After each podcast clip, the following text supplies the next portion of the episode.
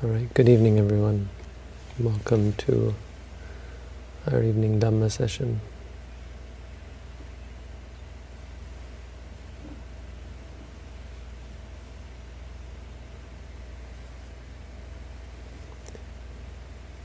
Both, or all together we have our meditators here in Hamilton. Doing their best to struggle through the difficulty of intensive meditation practice. Very much to be commended. And we have the group of attendees in Second Life who are brave in another way, struggling through the trials of getting virtual reality up and running. And taking the time every day, some of you, to come here and to listen to the Dhamma. Uh, then we have we have the audio, the live audio, if anyone's listening. The audio is easy because you can listen on your phone or it's quite low tech, relatively low tech. You just need the URL and you can listen into the live stream or you can listen to the MP3 later on.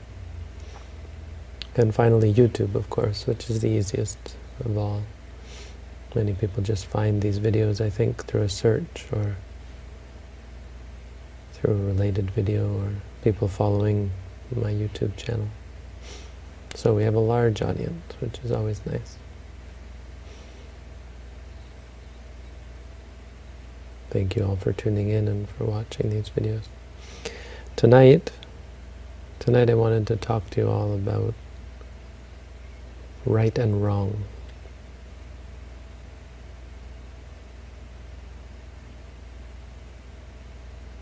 This question of what is right and what is wrong. And it's a big question in our meditation. It's really what we claim to be able to figure out through the practice. The first question we have to ask is not, not what is right and what is wrong, but is there right and wrong? What does it mean to say something is right and something is wrong? A lot of people will, will have you believe that there is no right and wrong. Or more commonly will say that it's relative. There is no absolute right and wrong.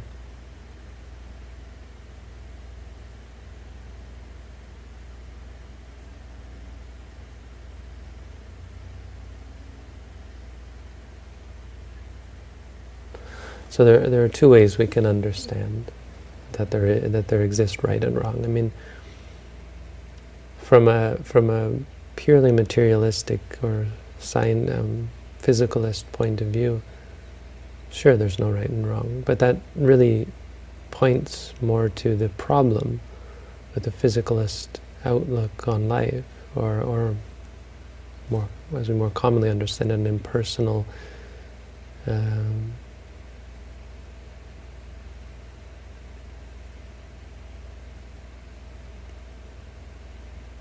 a, um, what do you call it, a, a, a sort of a non-first person or third person impersonal point of view. And the real problem is that it's an abstraction, and that's what you find curious about, this curious thing about um, the, the, the concept of, of there being no right or wrong.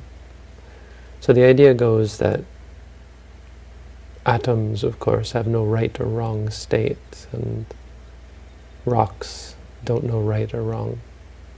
And going by that, building the human beings up from these uh, entities, atoms and cell molecules and cells, it's hard to say that there could ever be any right or wrong, right? Looking at it from that point of view. And a superficial understanding of Buddhism might have you seeing things in the same way. If you look at the Abhidhamma, you just see a bunch of mind states, body states. It seems very much, very similar to the physicalist outlook. It's just giving a description. And yet the Buddha was quite clear that there is right and wrong. He was quite often, um, or he's portrayed as in the texts as describing what is right and what is wrong quite often. So the first thing, the first way we can understand right and wrong is, I think, very much in, still in line with this physicalist point of view or the, the third person impersonal concept of there being nothing intrinsically right and wrong. There still is right and wrong, and we shouldn't gloss over this or, or miss this.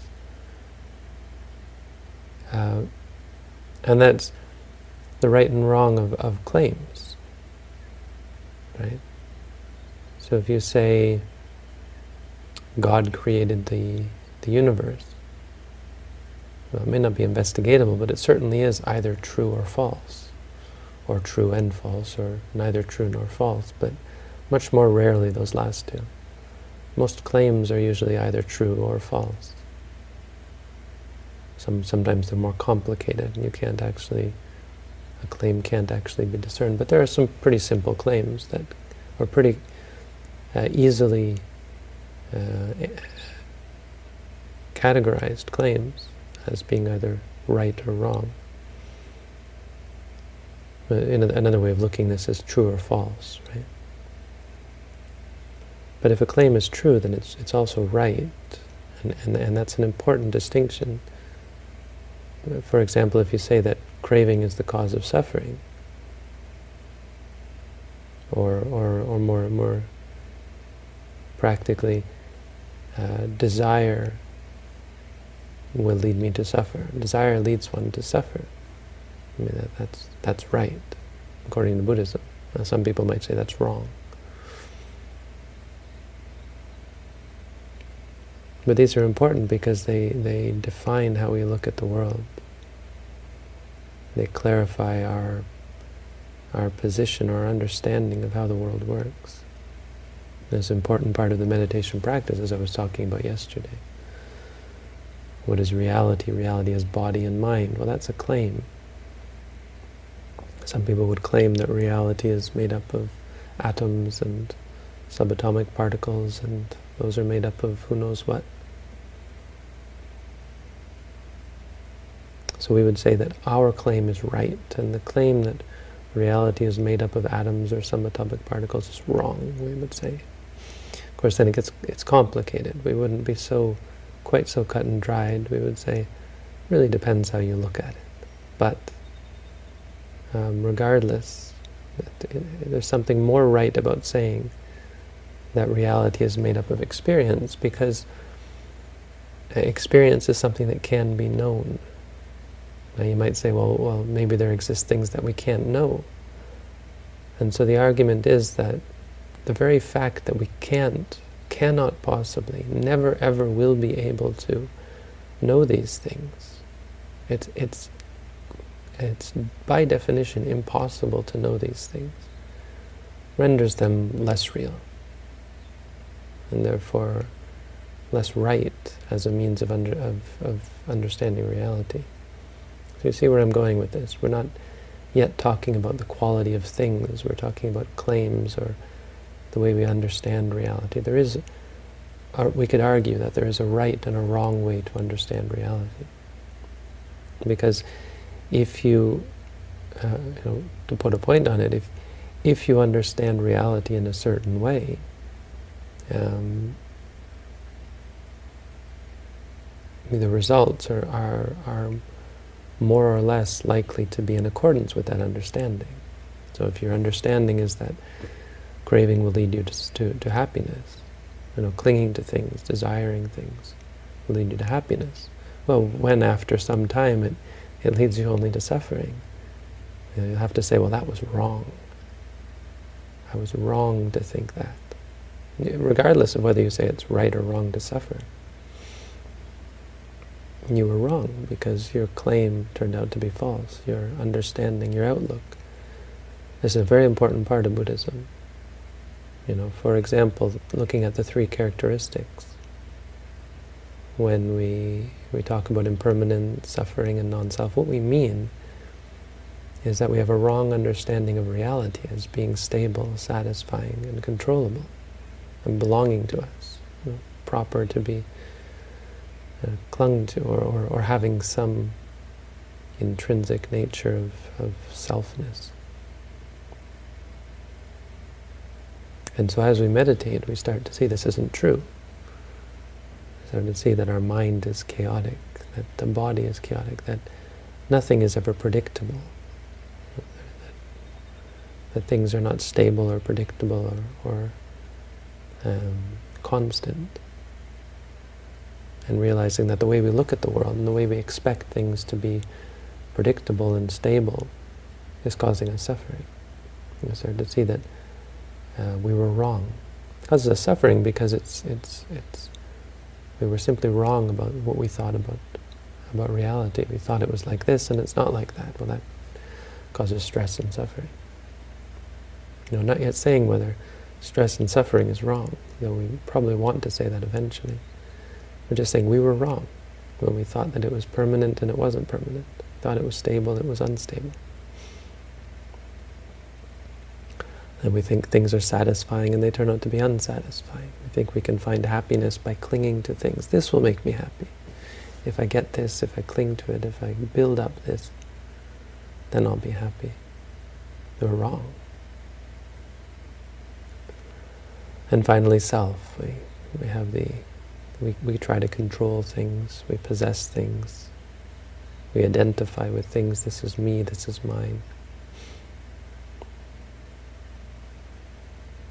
And so we have the idea that we can that things are controllable, things are me, they're mine.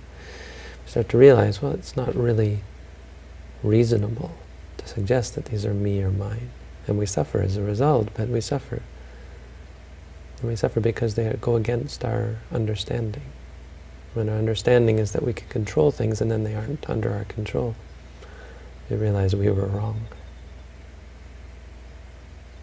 we were wrong. They're not under our control. We thought they belonged to us. We realized, well, you could conceive of them as being yours. That's not wrong. Yes, I conceive of it as being so.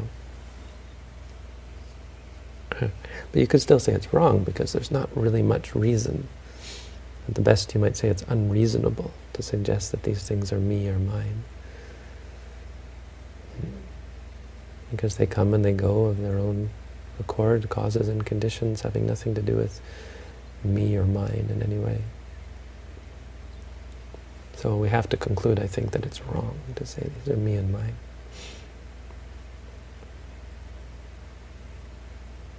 It's a very important part of Buddhism.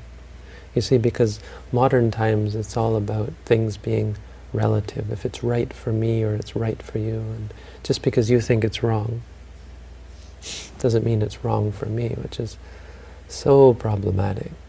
As you can see, hopefully, from what I've been saying, my claim is that there are very clearly things that are wrong for everybody. They're wrong because they're wrong.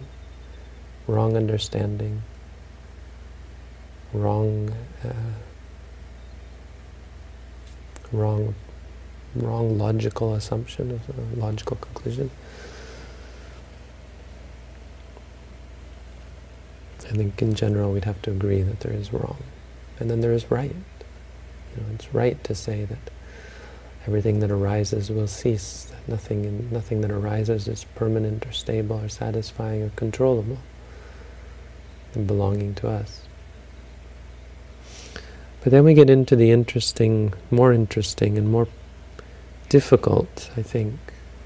This is the more contentious question of whether something, some action or some thought, some mind state, we're going to stick mostly to mind states, I suppose, with Buddhism, can be right or wrong.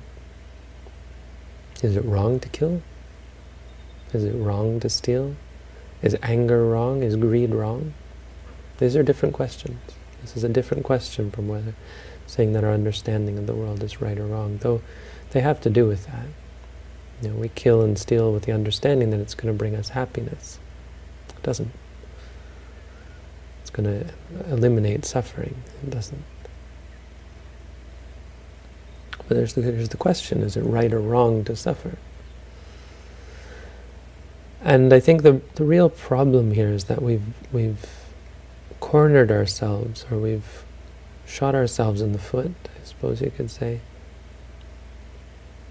with our scientific, our, our impersonal conception of reality. It's curious, really, because logically you want to think, well, yes, a rock doesn't know right or wrong, and so if reality is based on all this, then you know, there is no right and wrong. But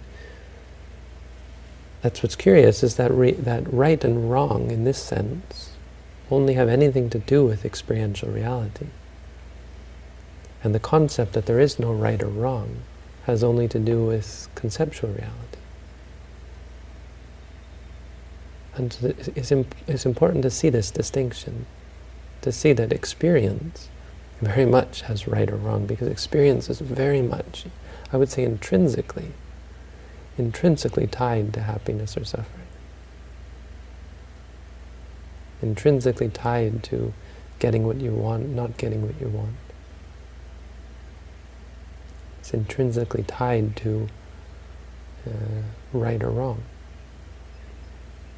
There's an intrinsic right or wrong in experience. The, so the reason why we have a, why it's difficult for us to come to this conclusion that there is right or wrong is because we think of reality as impermanent.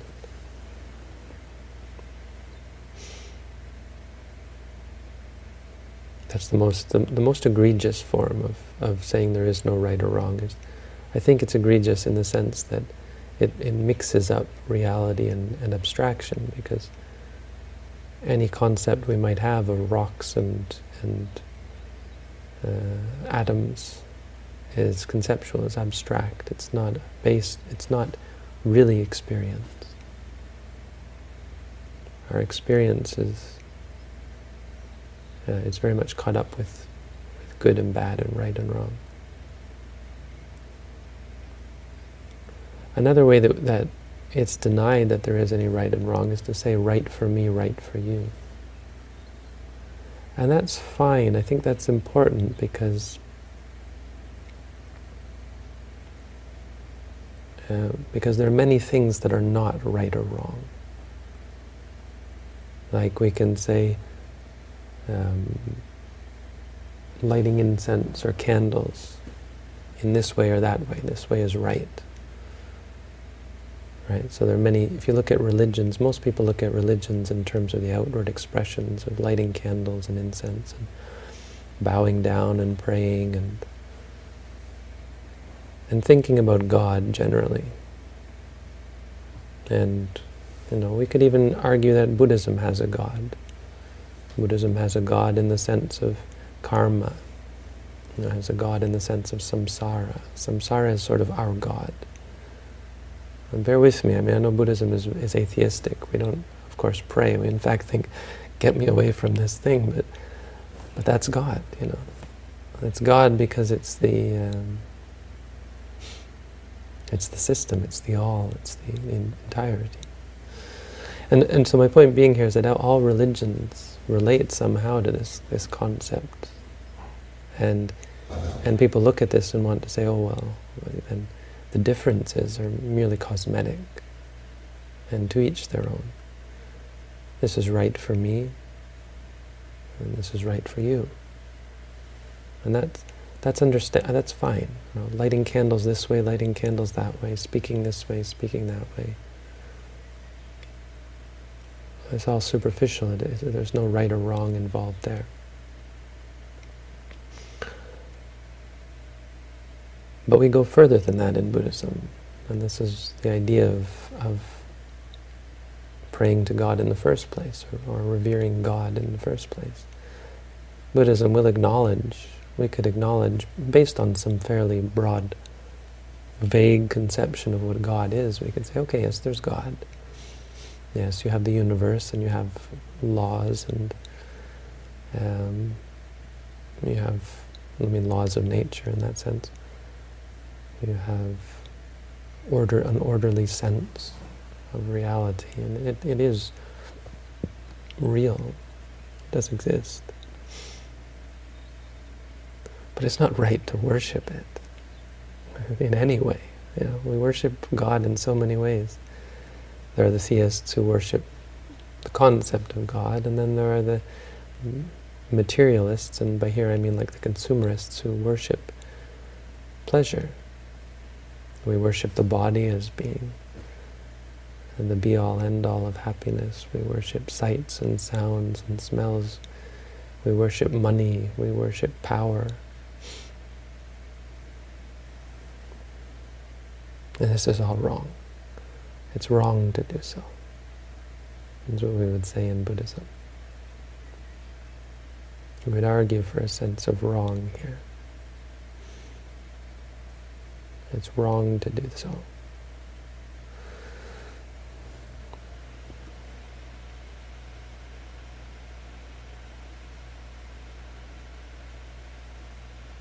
So the Buddhist sense of wrong, and of course everyone, yes, different people have their ideas of what is right and wrong in this context.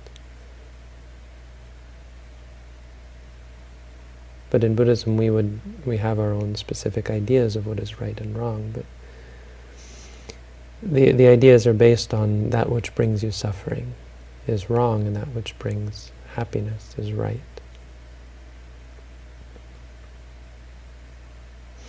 And so the argument here is not uh, not merely the idea that that certain things do bring you happiness or suffering, but that intrinsically reality, experiential reality intrinsically has something to say on this topic. That intrinsically there is something wrong about suffering. It's the very definition of wrong. And you might disagree with this. This is something that I suppose is controversial. But I don't think it should be controversial.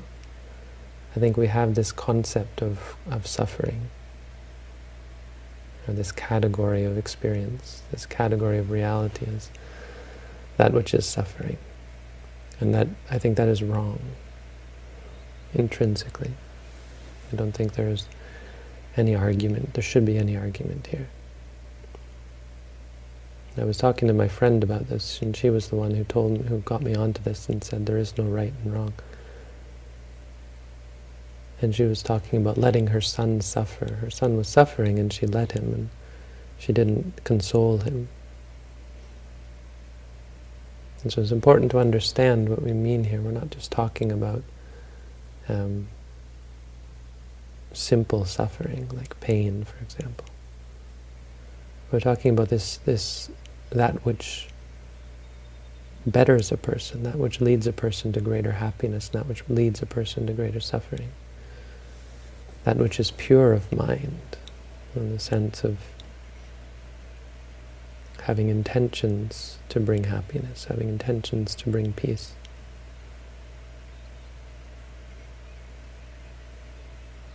We would argue that these are right. No matter whether it's through tough love, sometimes you have to let people suffer in order to learn, in order to grow, in order to be free from suffering. But there's nothing intellectual about this. This is what we start to see in meditation. And this is how we can know that this is right, that there really is a right and wrong.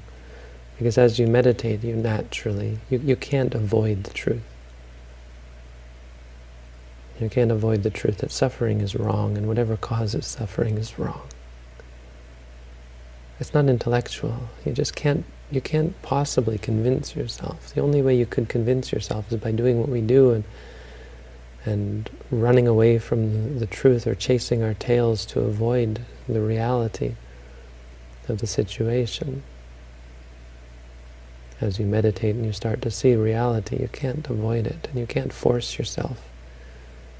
You find yourself unable to force yourself to suffer, to cause suffering.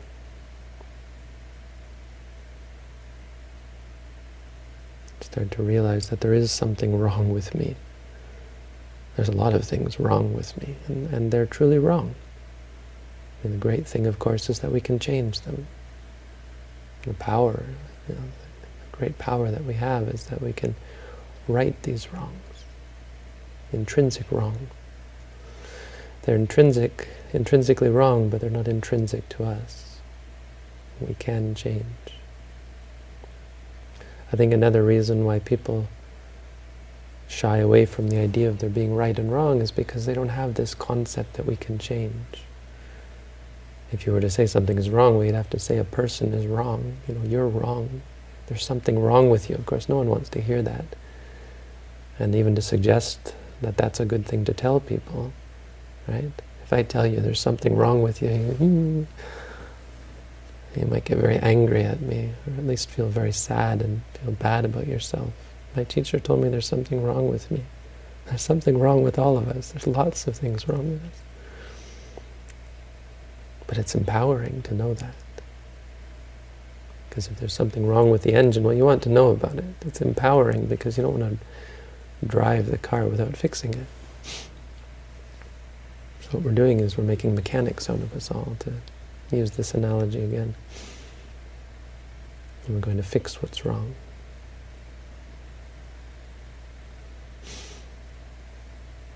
And this is why the Buddha taught the Eightfold Noble Path. We call it the Noble Path, but it could easily be called, that's what it's called, that's the name the Buddha gave it, gave it. but another name for it could be called the right path, because that's the word the Buddha uses, samma. Right? We have right view. Right view is important. It's important to not have wrong view, miccha, ditthi, wrong view. Wrong view because it causes suffering. It's wrong. It's not good for you. It's not right. Um, wrong thought, wrong speech, wrong action, wrong livelihood. They're all wrong, wrong, wrong. Wrong effort, wrong mindfulness, wrong concentration. And so we cultivate what is right we don't have to ask. You don't have to ask me what is right.